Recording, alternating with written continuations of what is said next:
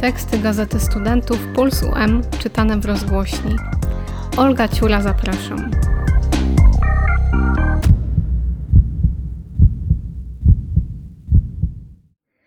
Dziś tekst autorstwa Katarzyny Grzesiak z grudniowego wydania Pulsu pod tytułem Grudniowe świętowanie. Grudzień to czas pieczenia pierników, kolorowych ozdób i obdarowywania się prezentami. Większość z Was na myśl przychodzi jedno święta bożonarodzeniowe. Trudno pomyśleć inaczej.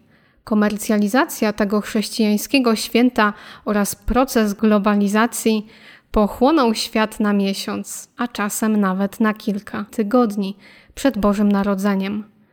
Czy kogoś jeszcze dziwi widok starszego pana w czerwonym kostiumie i w białej brodzie na każdym rejonie świata? Przez ten wszechogarniający trend może się wydawać, że w grudniu tylko chrześcijanie mają swoje święto, ale tak nie jest.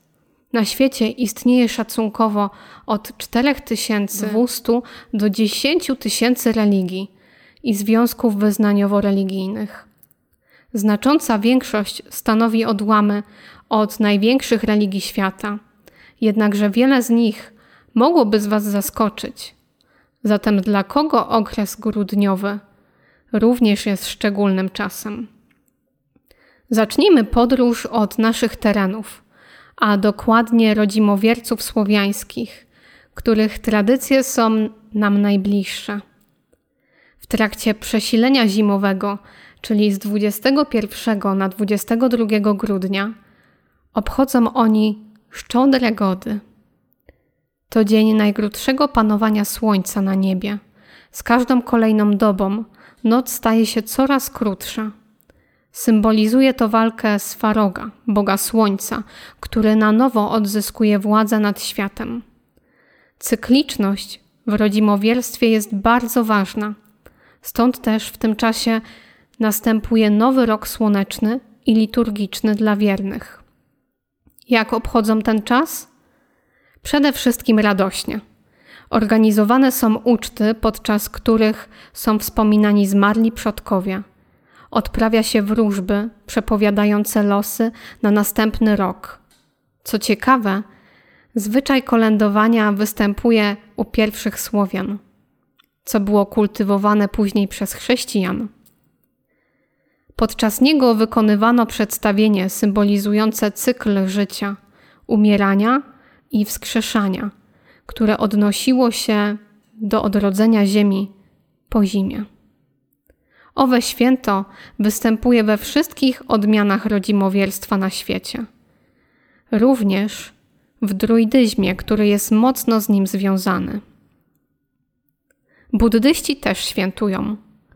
Co roku 8 grudnia w niektórych państwach Azji obchodzone jest Body Day, często połączone z ogromnym festiwalem, które mogą pochłonąć cały kraj. W języku polskim tłumaczymy to jako Dzień Oświecenia Buddy. Bodhi to drzewo, pod którym medytował Siddhartha Gautama, zanim dostąpił oświecenia i stał się Buddą. Przede wszystkim w odłamie Mahajany jest to dzień szczególny. Sam sposób celebrowania zależy od poszczególnych odłamów czy sekt buddyjskich. Do najpopularniejszych należą dodatkowe medytacje, czytanie darmy, śpiewanie sutry, wykonywanie drobnych uczynków wobec żywych istot czy ozdabianie drzewa bodhi. W niektórych rodzinach organizowane są też małe uczty. Wyznawcy hinduizmu również posiadają w grudniu swój szczególny czas, który narodził się w poprzednim wieku jako alternatywa do chrześcijańskiego święta. Sadguru Sivya Subramini Yaswami zaproponował pomysł Pancha Ganapati, aby hinduiskie rodziny na wschodzie mogły kultywować swoje tradycje i wartości w sposób akceptowalny dla zachodniego społeczeństwa. W pewien sposób na równi przeżywając czas grudniowego świętowania, a przy tym nie przyjmując elementów kultury chrześcijańskiej. Pancha Ganapati trwa pięć dni, od 21 do 25 grudnia. Jest to święto na cześć Ganapati, Boga mądrości, który często jest przedstawiany jako czteroręki mężczyzna z głową słonia. Jednakże podczas tego święta wystawia się jego posążek o pięciu twarzach.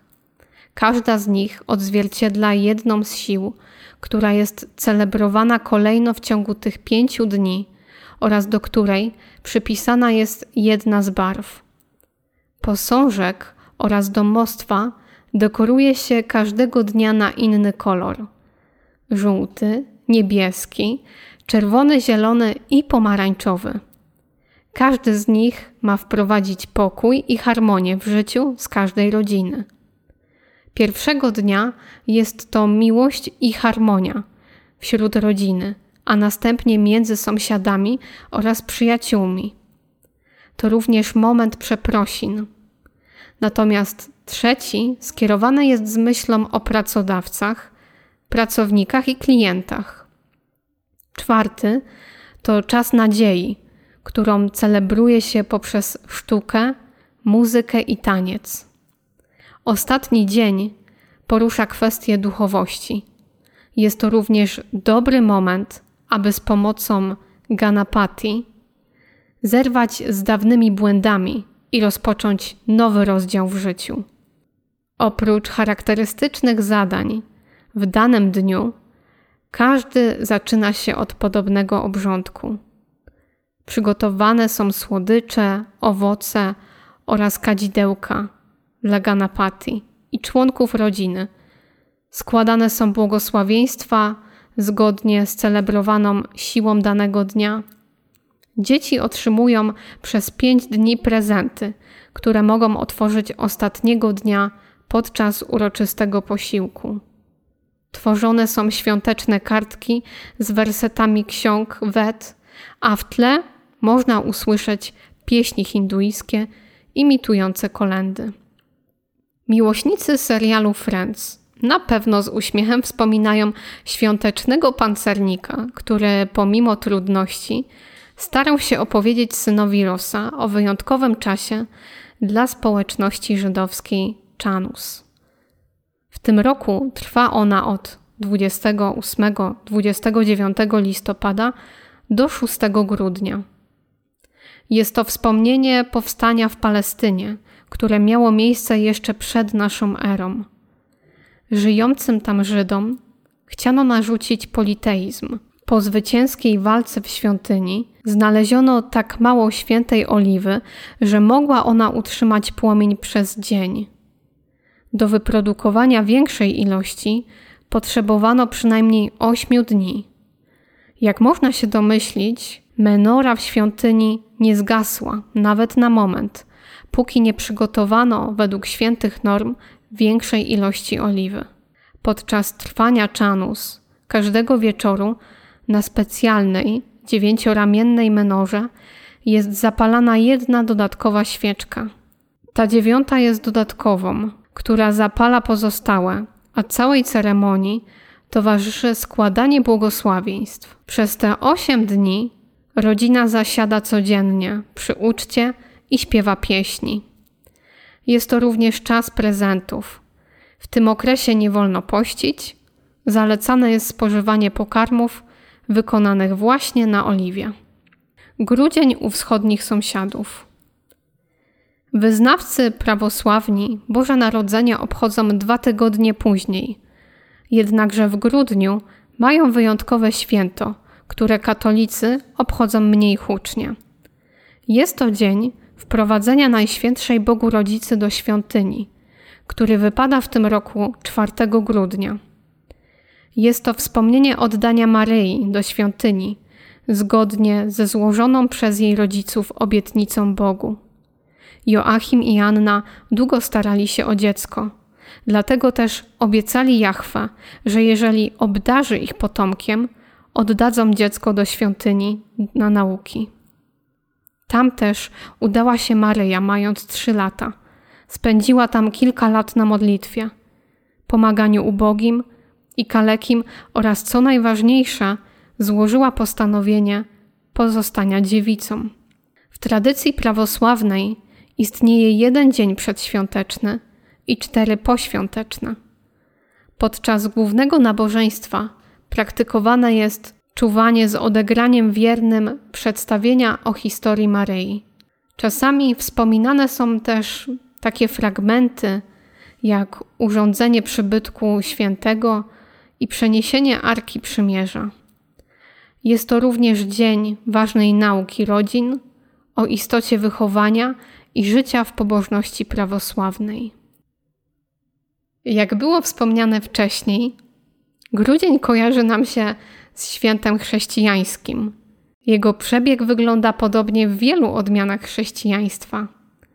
Różnice są głównie kulturowe, natomiast są grupy, które wyłamują się z tego schematu.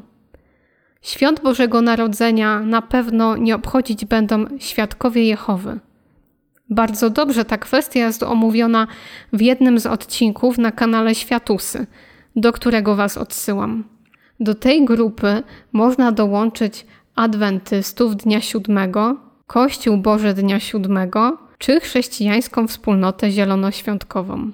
Jednakże trzeba dodać, że ta ostatnia jest odłamem zielonoświątkowców, którzy obchodzą Boże Narodzenie w zależności od zboru.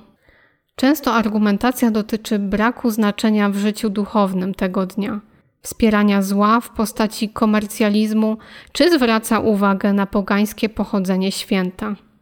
Pomimo wielu różnic między religiami czy wyznaniami, grudzień to czas jednoczenia się i radowania w otoczeniu najbliższych, moment refleksji i wybaczania. Łatwo wytykać różnice między ludźmi, a trudniej odnajdować porozumienie czy szacunek. Niezależnie od tego, jak dekorujemy mieszkania, co kładziemy na stole, czy jakie słowa wypowiadamy podczas błogosławieństw, a nawet jeśli nic z tych rzeczy nie robimy, pamiętajmy o tych wartościach, które łączą wszystkich ludzi. Niechaj zatem towarzyszy Wam w tym okresie to, co najważniejsze, a o czym nieustannie zapominamy pokój.